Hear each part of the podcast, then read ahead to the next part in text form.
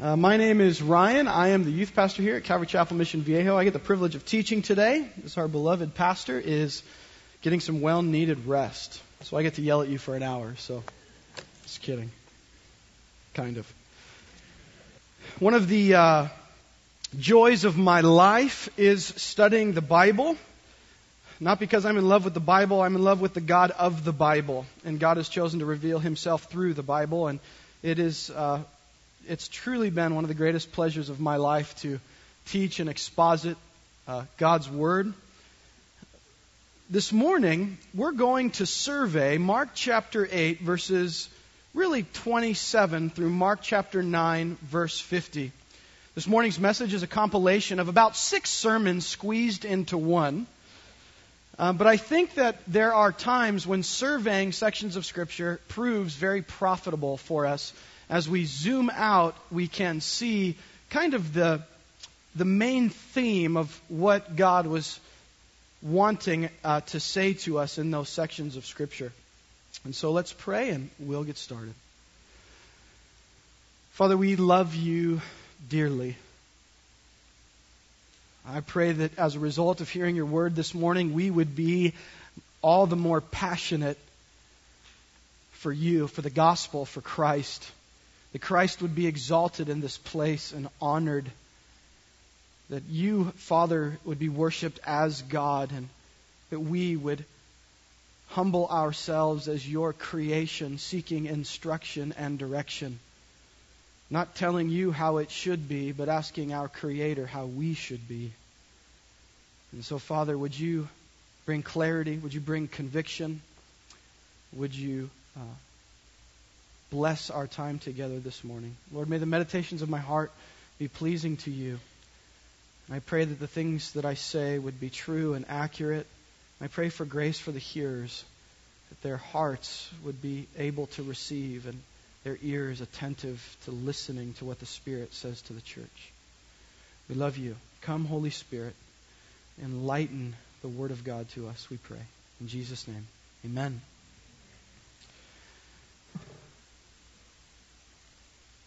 So if you haven't already turned there, please turn to Mark chapter 8, verse, uh, how about 34? Several years ago, I had a conversation with a high school student who was reluctant to hang out with a boy at his school who was also a Christian. When I asked this young student why he would not hang out with this boy, he said it was because he was, and I quote, too Christian. When I asked him what too Christian meant, he told me that he thought that this boy was a Christian, was too Christian, because all he wanted to do was to talk about God and share the gospel.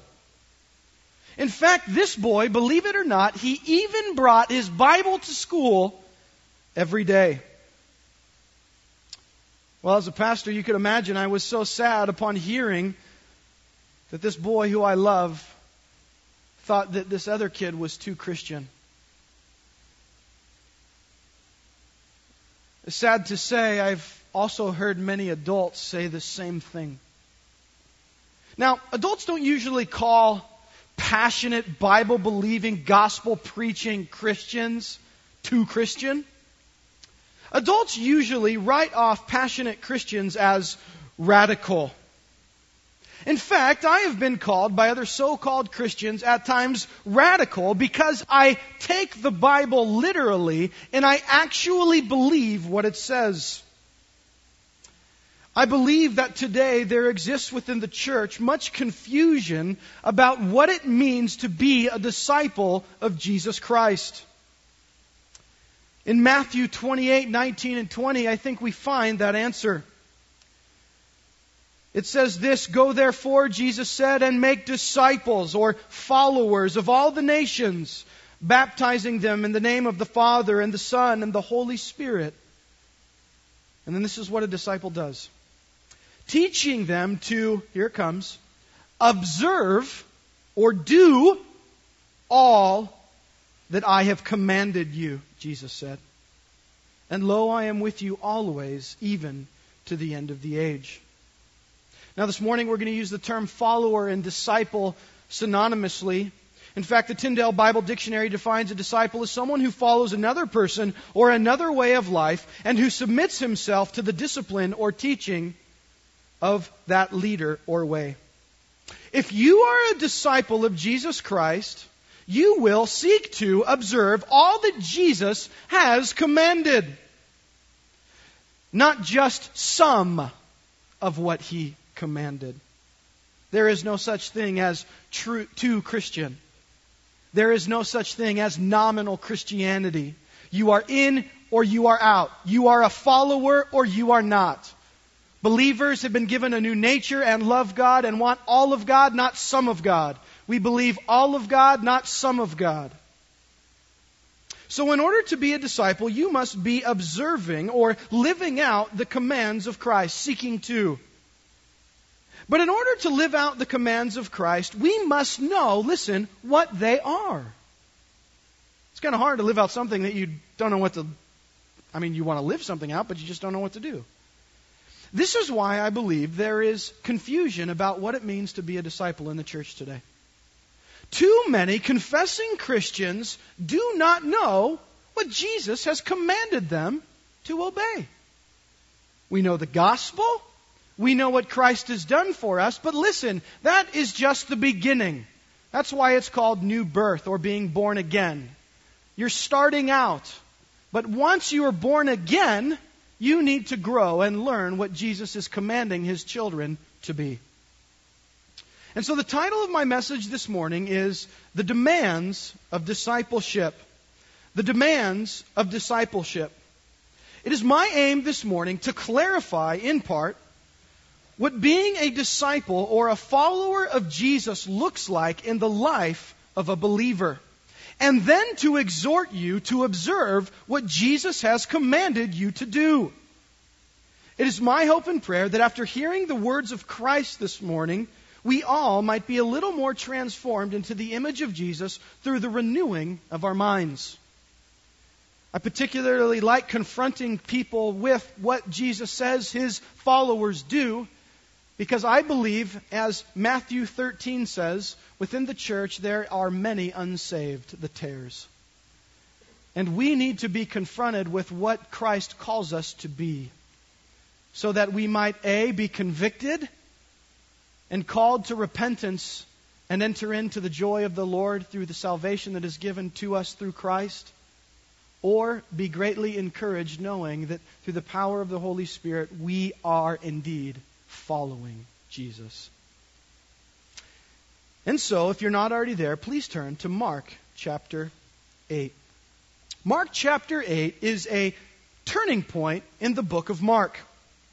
Let me bring you up to speed as to what's happened so far in the Gospel of Mark before chapter 8. In chapter 1, verses 1 through 13, John the Baptist shows up and he's the forerunner of the Messiah, preparing the way for the Savior of the world. In chapters 1, verses 14 through chapter 7, verse 23, uh, that's the section of the Gospel of Mark that we call the beginning Galilean ministry. The reason it's called that is because Jesus spent most of his time in and around the Sea of Galilee, which is on the north side or the northern end of Jerusalem and into the middle of it as well. In chapter 7, verses 23 through chapter 9, verse 50, we call that the broadening Galilean ministry because Jesus begins to spread his influence outside of just the Galilee region. And then in chapter 10 of the Gospel of Mark, that is the road to Jerusalem. After Jesus uh, completes uh, preaching that he is the Messiah and everyone to repent and believe in him for salvation and instructing the disciples on what it means to be a follower of Christ, he sets his sights on Jerusalem to go and be crucified, and he has some more things to teach the disciples along the way. And then in Mark, chapters 11 through 16, that is all about the last week of Jesus' life. We would call that the Passion Week. In fact, the Gospel of Mark, which surprises many because it's the shortest Gospel, it contains more about the crucifixion of Christ or the last week of Christ than any of the other Gospels. Uh, chapters 11 through 16 are dedicated to that. And that's kind of a rough outline for the book of Mark, but there are also uh, subplots within the meta narrative. Uh, the meta narrative or the word meta narrative just means the main theme. The main theme is God sending His Son into the world to die and to take the, our place for our sin and to rise again, conquering death, and to save His uh, creation by paying for our sin. Some subplots that exist within the Gospel of Mark uh, are, we'll say, judgment and training. Judgment and training. Not only is Mark chapter 8 a pivotal point in the Gospel of Mark, but also Mark chapter 3, verse 6. In Mark chapter 3, verse 6, for the first time, we see the Pharisees and the Herodians conspiring to kill Jesus. And as a pronunciation of judgment, Jesus does at that moment, in the preceding verses, two things. Number one, he begins to speak in parables. He begins to speak in parables. Uh, the reason that Jesus began to speak in parables was to mask the truth of God from the people that were seeking to kill them, him. They had blasphemed the Holy Spirit, and Jesus had rejected them. Uh, that's why, up until that point in the Gospel of Mark, parables are not used. And after, immediately after uh, Mark chapter 3, verse 6, as they seek to kill him, Jesus begins to speak in parables. And we uh, have that question well, why do you mask the truth of God in a story? Why did you begin to speak in parables, Jesus? The disciples had that same question. Jesus answered that question in Mark 4:11, and he said, and he was saying to them, this is Jesus, to you uh, has been given the mystery of the kingdom of God, but those who are outside get everything in parables. It was a pronunciation of judgment upon an unbelieving, uh, religious, false religious system. Not only that, did Jesus begin to mask the truth in parables, he then removes the Pharisees from a position of leadership in the nation of Israel, a spiritual position of leadership. That's why he appointed 12 apostles. They were to start the church after he resurrected and sat down at the right hand of the Father. Now, why 12? Well, Luke 22:30 gives us the answer and he says to these 12 apostles, "You will sit on thrones judging the 12 tribes of Israel." So the appointing of the 12 was a replacement uh, of the leadership of a false religious system to now appointing leaders of the true religious system, uh, the new covenant, the covenant we have in Christ. So that is one subplot. Another subplot, the subplot that we're going to focus on this morning, is the subplot of training. After Jesus pronounces judgment upon them and appoints the 12, he's got to train these guys. They're going to be the ones who are going to birth the church in the power of the Holy Spirit. That's what the whole book of Acts is about. And he, they are going to be used by God to do things that no one else in the world had done before them. But they needed to be, tra- to be trained. So Jesus spends uh, in Mark chapter 3 all the way through basically Mark chapter really the rest of the chapter of Mark, there's a subplot of training going on. Now, fast forward to Mark chapter 8. In Mark chapter 8, for the first time, the apostles understand that Jesus is indeed the Savior of the world. And upon coming to that realization, Jesus ups the training. Because they finally are beginning to get who Jesus is and what he has come to do. In fact, for the first time in Mark, we see the apostles confessing that Jesus is indeed the Christ, the Savior of the world, in verse 29 of Mark chapter 8. Jesus asked them, Who do people say that I am? And Peter said, or Jesus asked them, Who do you say I am? And Peter answered and said to him, You are the Christ. And what happens after that profession, from Mark chapter 8, verses 34 to Mark chapter 9 through 50, Jesus gives them a series of object lessons of what true discipleship looks like.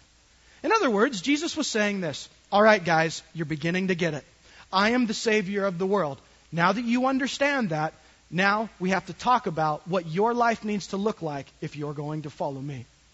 And so Jesus gives them a series of six object lessons. And so each of these could be a sermon in themselves. We're going to try to do all six in one. So, again, the title of my message is Discipleship Demands Complete. Oh, I'm sorry. Uh, the title of my message is The Demands of Discipleship. Point number one, or object lesson number one. Discipleship demands complete commitment. Discipleship demands complete commitment. There is no such thing as too Christian. This is found in Mark chapter 8, verses 34 through 38. Let's read those verses together. And he summoned the crowd and his disciples and said to them, If anyone wishes to come after me, he must deny himself and take up his cross and follow me. For whoever wishes to save his life will lose it, but for whoever loses his life for my sake and the gospel's will save it. For what does it profit a man to gain the whole world and yet forfeit his soul? For what will a man give in exchange for his soul? For whoever is ashamed of me and my words in this adulterous and sinful generation, the Son of Man will also be ashamed of him when he comes in the glory of his Father with his holy angels. You see, upon realizing that Jesus was the Savior in verse 29, Jesus then in verse 31 begins expo- eh, eh, unfolding in plain language to the disciples what he was going to do to save the world. He was going to be crucified and raised again in three days after he was killed by the chief priests. Uh, Peter and the eleven uh, uh, disciples, in agreement, began to tell Jesus that he was wrong. No, you are the king. You are not the suffering servant. You're going to die? No, you're not. And so Satan tempting Peter to uh, or Satan tempting Jesus through Peter to um, subvert the cross, Jesus then turns to Peter and says, Get behind me, Satan. And Jesus, so disturbed by Peter and the apostles' unwillingness to listen to him, that he gathers the crowd together and he corrects them. And he basically says, You need to stop doing things your way and stop and start doing them mine if you're going to follow me. So essentially, in these verses, Jesus is saying that discipleship demands complete commitment. Well, what does complete commitment look like in the life of a believer? And by the way, on, listen, if you're a believer, you're completely committed. If you're not completely committed, you're not saved. I just want to make that very clear because I'm grieved by people that think they're saved when they're not committed. It doesn't work that way. Nowhere did Jesus tell you that there's gray room. You're either in or you're out. This is some black and white stuff Jesus is talking about here. So, what does it mean to be completely committed? What does that look like in a life of a believer? Well, very simply put, look at verse 34. Jesus says, He summoned the crowd, his disciples, and he said to him, Here it comes. If anyone wishes to come after me, he must deny himself take up his cross and follow me. Very simply put, complete commitment means to follow Jesus or to be a disciple. But if this is not some type of casual following like many think God is okay with, oh no, this type of following is radical. And Jesus demands from his disciples nothing less.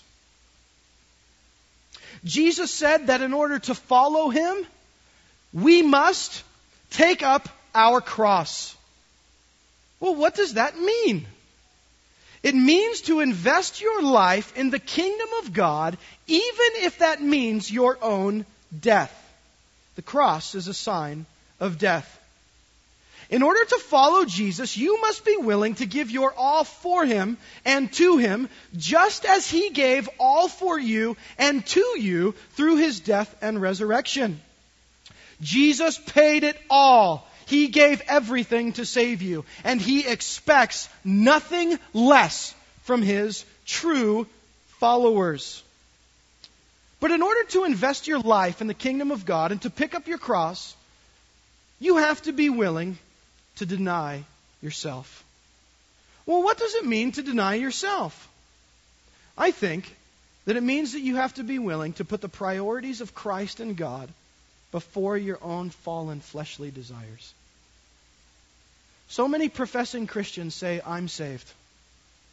And then you watch their life unfold, and they're not investing their lives in the kingdom of God. And the Holy Spirit is not empowering them to overcome their own desires. There is no such thing as nominal Christianity.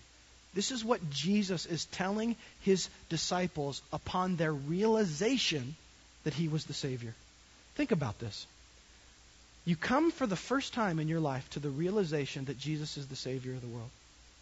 And the very next words that Jesus says to you is, I'm dying for you.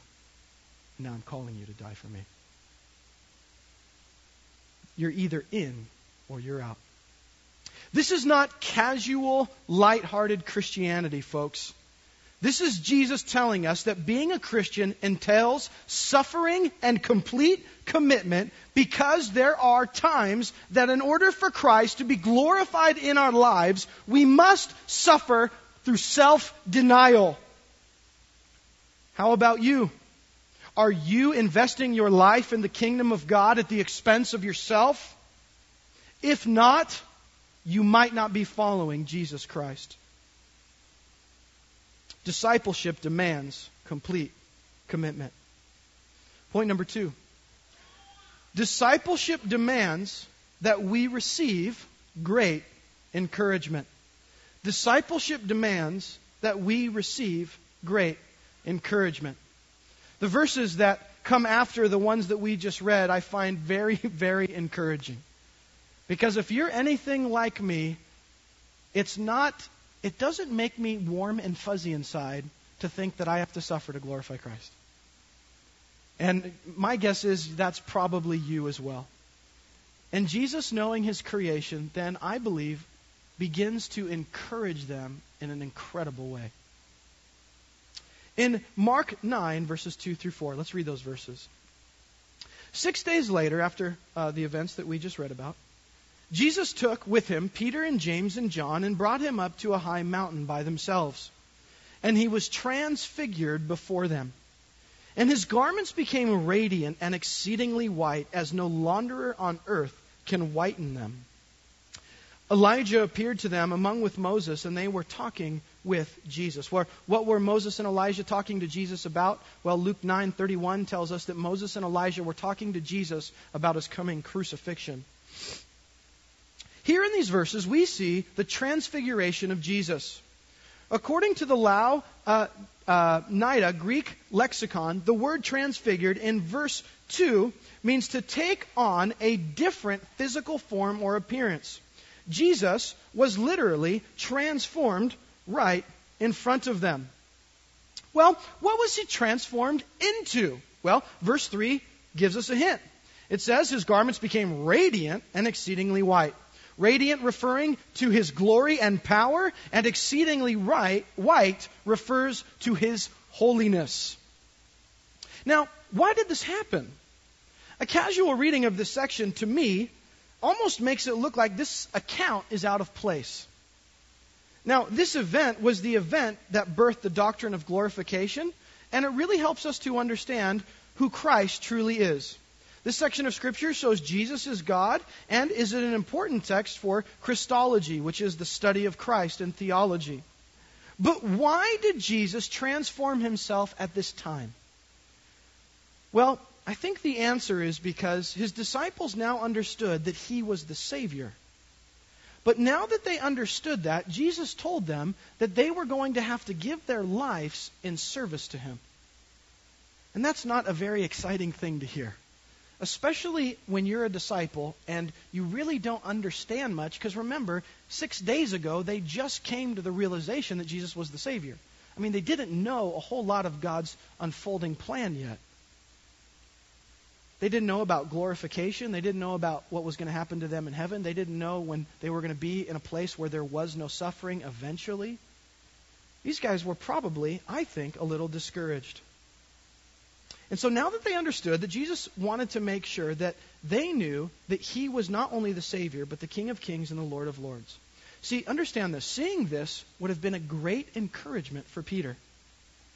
And Peter needed to be encouraged because Jesus just got done telling him that he was going to have to suffer if he was going to follow him. Discipleship demands that we receive great encouragement. Imagine this Jesus You've only seen him in the flesh. And he's teaching you that he's God and the Savior of the world. And then you come to the realization that he is God. And then he says to you, and now you're going to suffer. And you're like, uh. And so then six days later, he takes you up on a mountain and he shows you so you can see with your own eyes that he is God. Imagine Peter coming back down that mountain. Do you think he was willing to suffer? Because he got a glimpse of what was to come for him and for all who would follow Christ. So he was excited and encouraged as a result. In fact, Peter was so encouraged by this event that about 30 years later, he wrote about it in 2 Peter verses uh, 16 and 18 of chapter 1. Peter said this For we did not follow cleverly devised tales when we made known to you the power of the coming of our Lord Jesus Christ, but we were eyewitnesses to his majesty. For when he received honor and glory from the Father, such an utterance as this was made to him by the majestic uh, glory. This is my beloved Son, in whom I am well pleased. And we ourselves heard this utterance made from heaven when we were with him on the holy mountain. Now, what's interesting is if you read 2 Peter and you get to the end of it in chapter 3, Peter is preparing the church to suffer. And what he's doing is he's telling them that the world is going to be burned with fire and judged by God. And so that understanding should lead them to live a holy life, longing for heaven, not for this earth. And to encourage them in that reality, Peter refers back to an event that happened to him 30 years ago. And he says, Guys, I've seen it. It's true. This would have been an incredible encouragement. Folks, following Jesus involves suffering, and if that is hard for you to accept or it discourages you, take heart. Suffering for Jesus is only temporary, and one day you will follow our risen Lord into glory. Jesus has conquered the grave. If you are following Jesus now, you will follow him into heaven. But the same thing is true of Satan. If you are following him now, you will follow him into hell. Suffering always precedes glory. Suffering preceded the glory of Christ, and suffering precedes glory for the believer as well. In fact, in John 16:33, Jesus said this, "In the world you will have tribulation, but take courage, I have overcome the world." Point number 3. Discipleship demands attentive listening. Discipleship demands attentive listening. In these verses, we see God. I'm sorry, look at Mark 9, verses 5 through 8. Mark 9, verses 5 through 8. This is that same account. As soon as they saw Moses and Elijah speaking to Jesus, verse 5 says, Peter said to Jesus, Rabbi, it is, it, is, it is good for us to be here. Let us make three tabernacles or places of worship one for you, one for Moses, and one for Elijah. For he did not know what to answer, for they became terrified. When a cloud formed overshadowing them, and a voice came out of the cloud, This is my beloved Son, listen to him. You see, in these verses, we see God making it known to his disciples and to us that the most important words we will ever hear are from Jesus. Here we see Peter making Moses and Elijah's influence equal to that of Jesus. And at that moment, God interrupts Peter and with absolute authority makes it clear that Jesus is who we should be listening to. Now, why is Moses and Elijah so significant here? Well, because these guys were the heroes of the faith and the sources of authority for a first century Jew. Moses represented the law, and Moses rep- and Elijah represented the prophets. So this is fascinating to me because, in a sense, what you have is you have the entire Old Testament represented, standing with Christ, pointing to and talking about the crucifixion of Christ. And so, as Peter's hearing Moses and Elijah talk to Jesus about his coming crucifixion, Peter makes Moses and Elijah equal to Jesus because they're also in a glorified state. And so Peter said, That's it. Let's worship all three of you. And God comes and a mist forms and the cloud parts, and God says, Peter, stop it. This is my son. Listen to him. In other words, Moses and Elijah are pointing to my son. You need to listen to my son. The voice of Christ should be a greater influence to you, Peter, than Moses and Elijah. Because Moses and Elijah were just pointing to the Savior, and we know that from the New Testament letters. In fact, Jesus himself said this in Luke 24:44. Now he said to them, Jesus, "These are my words which I spoke to you while I was with you, that all things which are written about me in the law of Moses and the prophets and the Psalms must be fulfilled." We need to make the priority of listen, or listen, we need to make listening to Jesus a priority in our lives. In fact, Hebrews 1 verses 1 and 2 it says this, God after he spoke long ago to the fathers and the prophets in many portions and in many ways. In these last days, He has spoken to us in His Son. You want to know God? You want to hear the voice of, his, of God? He speaks to us through His Son, whom He appointed heir of all things, through whom He also made the world. There were many voices in Peter's life. There were many streams of influence. There are many voices in our lives and many streams of influence in our lives as well. But what voice has supreme authority in your life? Is it the voice of Jesus Christ? For the Christian, the true disciple, the voice of Jesus is above every other voice because God has chosen to speak to us in these last days through His Son. Because we want to know the one true and living God, we listen to Christ. All true disciples focus intently on listening to Jesus. You got to read your Bible. You got to pray. You got to seek the Lord. So, it's funny to me that people profess to be Christians and even get mad at other Christians for being too Christian because they always want to listen to the voice of Jesus. There's no such thing as too Christian, folks. Discipleship demands attentive listening. Discipleship demands great encouragement, and discipleship demands complete commitment. Point number four discipleship demands belief. Discipleship demands belief. Now, this point might seem a little simple, especially if you're a Christian and you know and love Jesus and you believe in Him and have placed your trust in Him for salvation and you've been given the Holy Spirit and you're now living a new life in Christ. Discipleship demands belief. Now, for the sake of time, we're not going to go ahead and read through Mark 14 through 29, but this is where we find uh, this issue or this uh, topic that d- discipleship demands belief. What happens is, is back in Mark chapter 6, verse 7, Jesus gave his apostles authority to cast out demons in his name. The apostles had gone out ahead of Jesus a little bit, and they came to a town, and they met a man who had a son who was demon possessed.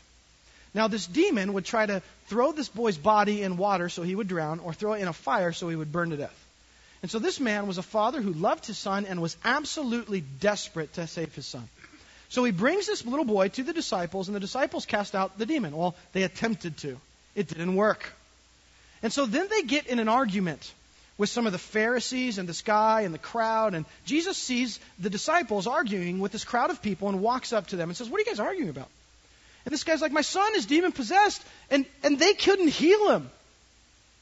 And so this guy, in desperation, runs over to Jesus, and in verse 21, he says, and he asked his father, uh, how, oh, I'm sorry, verse 22.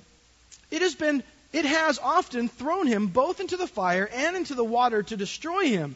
But if you can do anything, uh, if you can do anything, take pity on us and help us. He says, Jesus, they couldn't do anything. If you can do anything, please help us. Jesus' response, he looks at them and says, verse 23, and Jesus said to him, If you can, because he just went up to Jesus and said, Jesus, if you can. Jesus is like, yeah, you don't know who I am. All things are possible for him who believes. All things are possible for him who believes. Now, this is the object lesson for the disciples because we find that Jesus just said that in order to cast this demon out, it was possible if they believed. But the disciples couldn't cast out the demon, so we now know that they didn't what? Believe. And so Jesus pulls them aside and is teaching them now about the need to have a strong belief in Christ. Why? Well, because they were going to be, uh, in just a few short months, doing absolutely radical things that were going to birth the church. And if you are a follower of Christ, Jesus is calling you not just to live a natural life, but to live a supernatural life. And He will call you to do things that are incredible and unnatural. But in order for those things to become a reality, Jesus tells us that belief is required. Now, what's interesting to me about this section of Scripture is how do we know, or what was the problem with, uh, or I'm sorry, let me get to my notes here. I'll say it a little bit more clearly. How do you know that you have a strong faith? How did the disciples, how, what, is, what should have been a key indication for these disciples that their uh, belief was incomplete? This is what I find interesting. Their belief would have been demonstrated, listen, don't miss this, through prayer. Look down at verse 28 and 29. After this whole event happens, Jesus ends up casting out this demon. The boy gets healed. The disciples get alone with Jesus and they ask him, Hey, we believe, but you know, why, why couldn't we cast this demon out? Look at verse 28. When he came into the house, the disciples began questioning him privately. Why could we not drive this out? Here's the answer.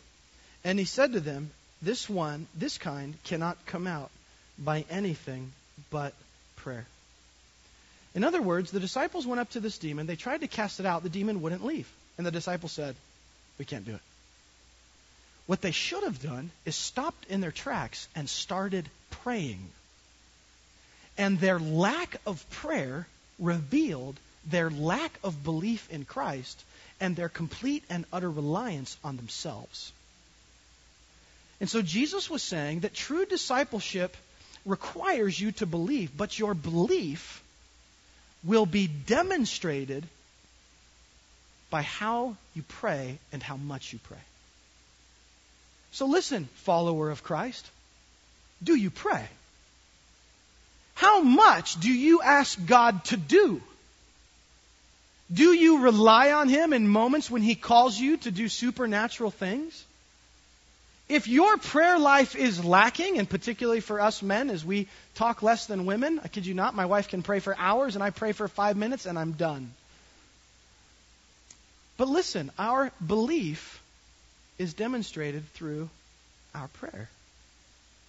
So the question to you is, is are you a follower of Christ? Yes. Well, do you believe in Jesus? Yes. Your prayer life will reveal that reality.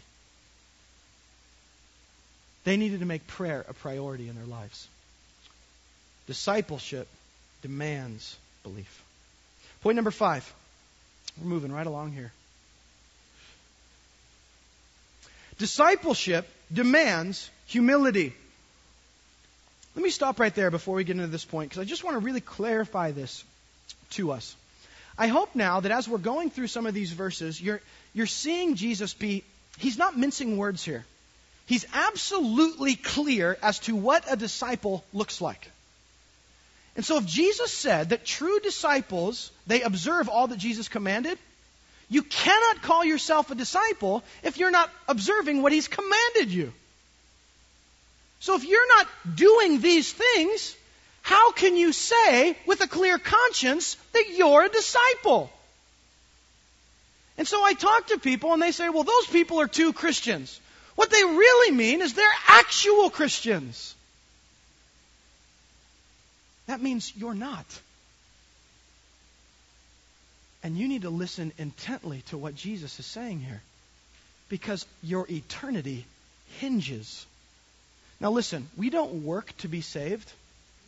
Jesus saves us through his death and burial and resurrection. But to the true believer, he then gives them the Holy Spirit and imparts to us a new nature. To where then we want to be like Christ and so when Jesus instructs us what disciples are, it's not something we fight and reject. It's something that we willfully embrace because we've been given a new nature. And so if you're fighting these things, you might not have a new nature. You might still be dead in your sins. You might have a form of godliness, but you might deny its power. There's no transformation. Let that be a warning because you too can be filled with the Spirit and saved. Jesus is just calling you to turn from self and turn to Him. Amen? Point number five discipleship demands humility. Discipleship demands humility. Look at Mark chapter 9, verses 33 through 37. They came to, now remember, these are all things that they're going to have to learn because they're going to be the ones who are going to birth the church. These are important lessons for them to learn about discipleship. Discipleship demands humility. Mark 39:33. They came to Capernaum, and when he was in the house, he began to question them. What were you discussing on the way? But they kept silent. For on the way they had discussed with one another which of them would be the greatest. Sitting down, he called the twelve and said to them, If anyone wants to be first, he shall be last. Uh, he shall be last of all and a servant of all.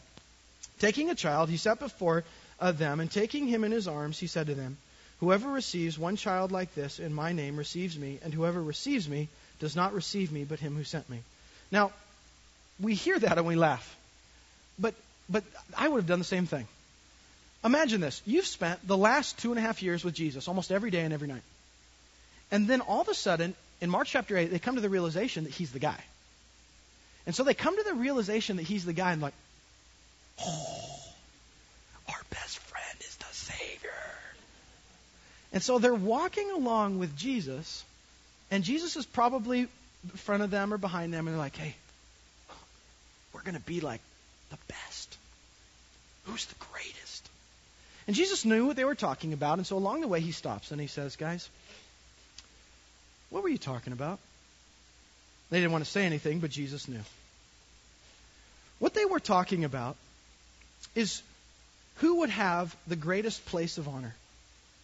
What they wanted was a place of honor because they were closest to the Savior. They were exalting themselves, and so Jesus gave them a lesson in humility because they should have been exalting the Savior. Verse 36, then, this is what's so interesting about this. Jesus takes a child. Now, in our culture, and we just had an announcement about children and children's ministry, we love children. Jesus loved children. So we esteem children. They're valuable to us. In this culture, to a first century Jew, the children were not valuable. Uh, nobody got honor by hanging out with kids youth pastors back then would not have been looked on very highly. So what happens is, is Jesus takes a child, the least esteemed person in their society, and he sets them on his knee. And he tells them that in order to have a place of honor, they had to voluntarily serve in the lowest place of honor and live for others instead of self. Do you want a place of honor among God's people? I do, unapologetically. What's interesting about this section of Scripture is Jesus didn't tell them to not want to have a place of honor among God's people. He didn't say, don't think that way. Instead, he told them how to have a place of honor. In fact, he told them to serve in the lowest place of honor, and then they would be honored. Look what it says. Sitting down, he called the twelve to them. If anyone wants to be first, he shall be last of all and a servant of all. So, you want to be honored? Then you need to serve in the lowest way. True disciples of Christ seek always to exalt Christ. And there is no task that is above us. One of the things I love about serving with the leaders in Revolve Youth Ministry, when I ask them to pick up trash, they pick up trash. One of the reasons I had Julian open in prayer this morning is because Julian also teaches for me when I'm gone at times in the pulpit in our youth ministry. But when I tell G- Julian to clean the toilets, he cleans the toilets. He deserves a place of honor because he is all about exalting Christ. Jesus says the things that you do in private, I will honor you publicly for. So I'm not taking Julian's reward. My question to you is Are you serving voluntarily where you will not receive honor. Well, I don't want to serve in the children's ministry. I don't want to serve in the coffee ministry. I want to preach. If you're not willing to serve the lowest, you will never be honored among God's people. True discipleship, real discipleship, discipleship demands humility. Point number six Discipleship demands, this is our last point, love for other believers. Discipleship demands love for other believers. Look at Mark 9, 42 through 49. This might surprise you, especially in our culture, we've dumbed down love to a feeling. This is a way that we show love to each other. Verse 42 Whoever causes one of these little ones who believe to stumble, it would be better for him with a heavy milestone hung around his neck, millstone hung around his neck, he had been cast into the sea. If your hand causes you to stumble, cut it off. It is better for you to enter life crippled than having your two hands to go into hell, into unquenchable fire. Verse 45. If your foot causes you to stumble, cut it off. It is better for you to enter life lame than having your two feet and be cast into hell. Verse 47. If your eye causes you to stumble, throw it out. It is better for you to enter the kingdom of God with one eye than having two eyes uh, to be cast into hell. Verse 49. For everyone will be salted with fire. Now, a millstone was a big round stone that was pulled by a donkey used to crush grain in a mill. Keep that in the back of your mind as we talk about this a little bit more. When you follow Jesus, he demands, listen, here it comes, that you do not lead other believers into sin. He calls his disciples to be holy, and he calls his disciples to help others be holy as well. Jesus, seizing the opportunity of this little child that's sitting on his knee, starts to teach them a couple more object lessons about discipleship of the true believer.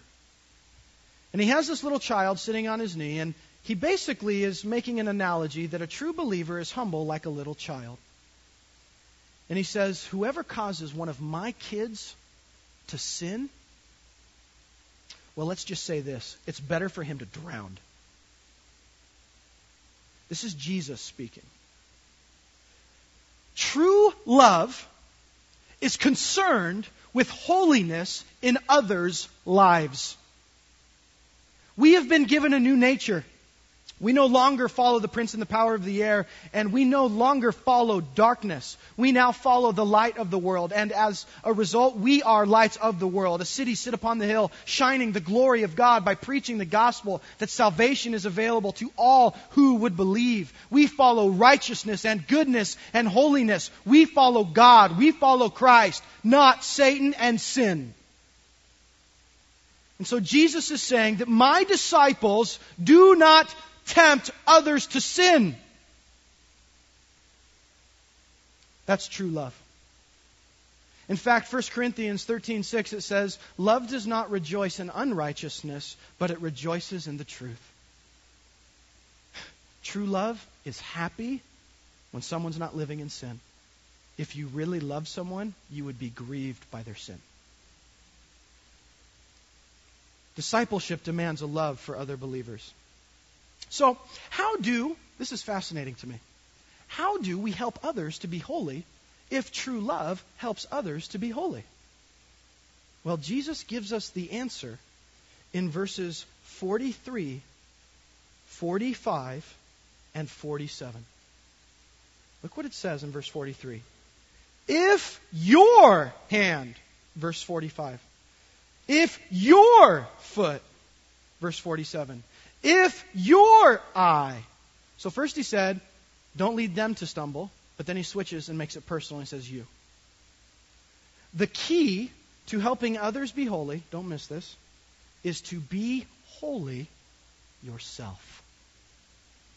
The, the Bible says in 1 Corinthians, Paul says it's a promise, good, or I'm sorry, bad company corrupts good morals. If you are living in sin, you will corrupt others in the church. A little leaven leavens the whole lump. That's why Paul said, get it out of the church.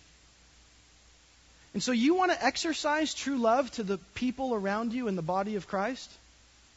Focus on dealing with your own sin in three areas of your life. Jesus told us to deal with sin in three areas. He said, if your hand causes you to stumble or sin, if your foot causes you to stumble, if your eye, your hand represents what you do, your feet represent where you go, and your eyes represent what you see. If you're looking at things inappropriate, if you want to go see a movie that's rated R that is absolutely sinful and inappropriate, and you invite another Christian to join in your sin, that's one that we don't think about, right? Wow, that movie looks really good. I'm going to call my Christian friends and ask them if they want to go see it with me. You've just invited a believer to join in your sin. Because you're not concerned with what your media that you're consuming. You're willing to sin with your eyes, and so you're not really concerned if other believers around you sin with theirs. That is not true love. Not only your eyes, but where you go. Do you have a drinking problem and you're a Christian and you frequent bars regularly? So you invite other believers to come with you and just to have one harmless drink? And they might have had an alcoholic past? This is what's fascinating about verse 42 to me is that Jesus doesn't say what's going to happen if you do lead other believers to sin. He just says it's better for you to drown. You don't want to find out. That scares me. It's called the fear of God. And that's a good thing to have.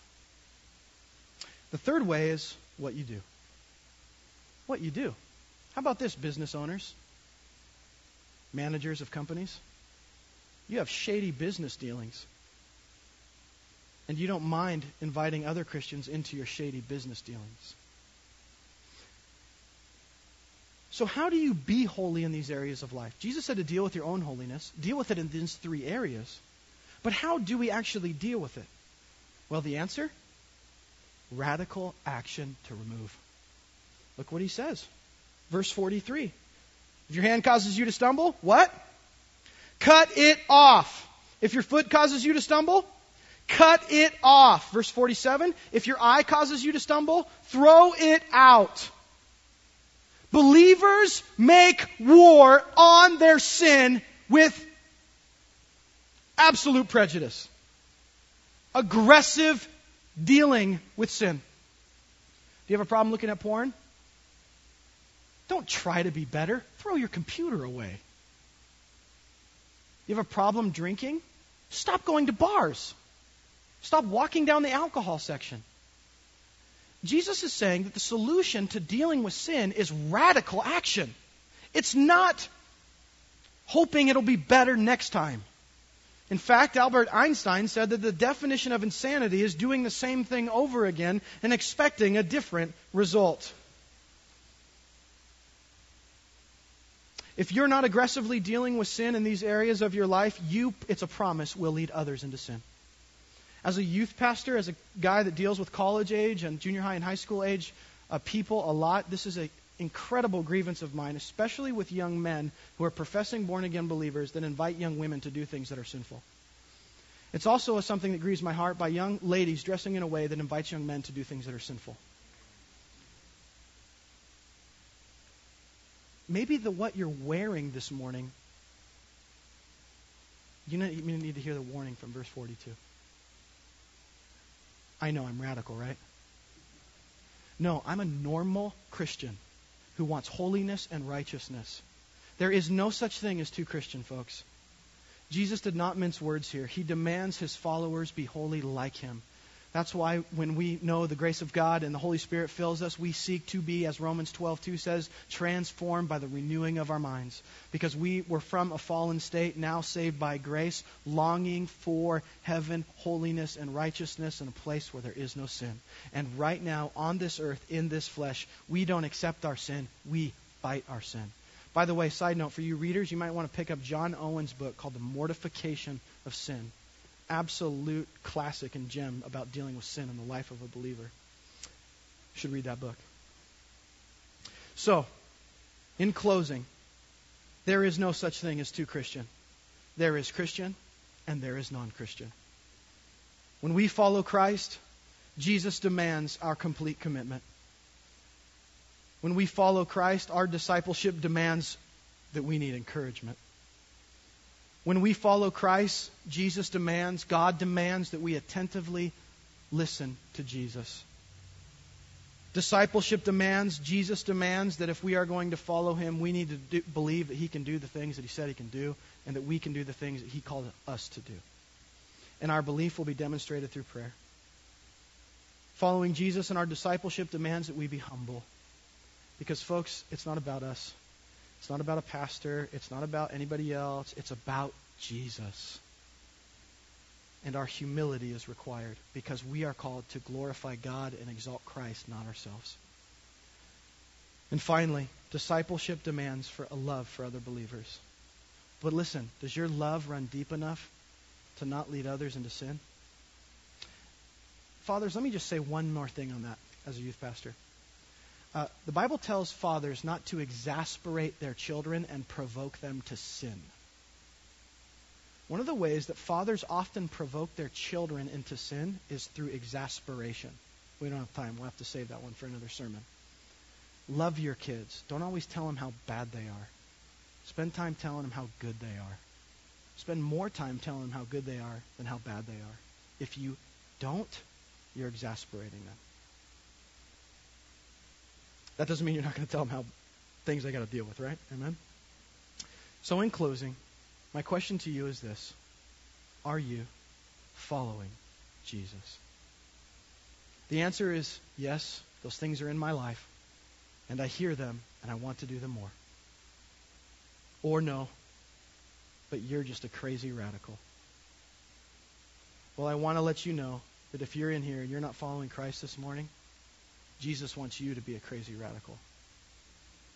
God created you. And while we were yet sinners, Christ died for us. God loves you so much that he sent his son to do something so radical that would pay the price for your sin for all eternity so you could be with him forever. And now he's calling you to be radical for him because he was first radical for you. And so Jesus would invite you this morning, all who are thirsty, come, and I will give you water, and you will never thirst again. Come and follow me. Amen? Let's sing about following Jesus. Let's pray. Lord, we love you so much, and we confess that we want to follow you. But Lord, we also confess that we need help. The demands of discipleship, they're so difficult, Lord. We could not do them apart from your Spirit. So we pray for your Spirit to come in and enable those things within us. We love you, Lord, so very dearly. And we pray that you would help us follow you with greater passion. Lord, I pray that that it would we would follow you so radically that people that weren't following you that radically would just be so convicted about being around us. And that we would share the grace and the love of Christ and explain to them why we are unapologetically radical. It's because we're passionate, Lord, because we love you. We love you, Lord, and now we worship you. And Lord, we just want to tell you we're going to follow. We're going to follow. And we're going to ask for your help. We need it. In Jesus' name we pray. Amen.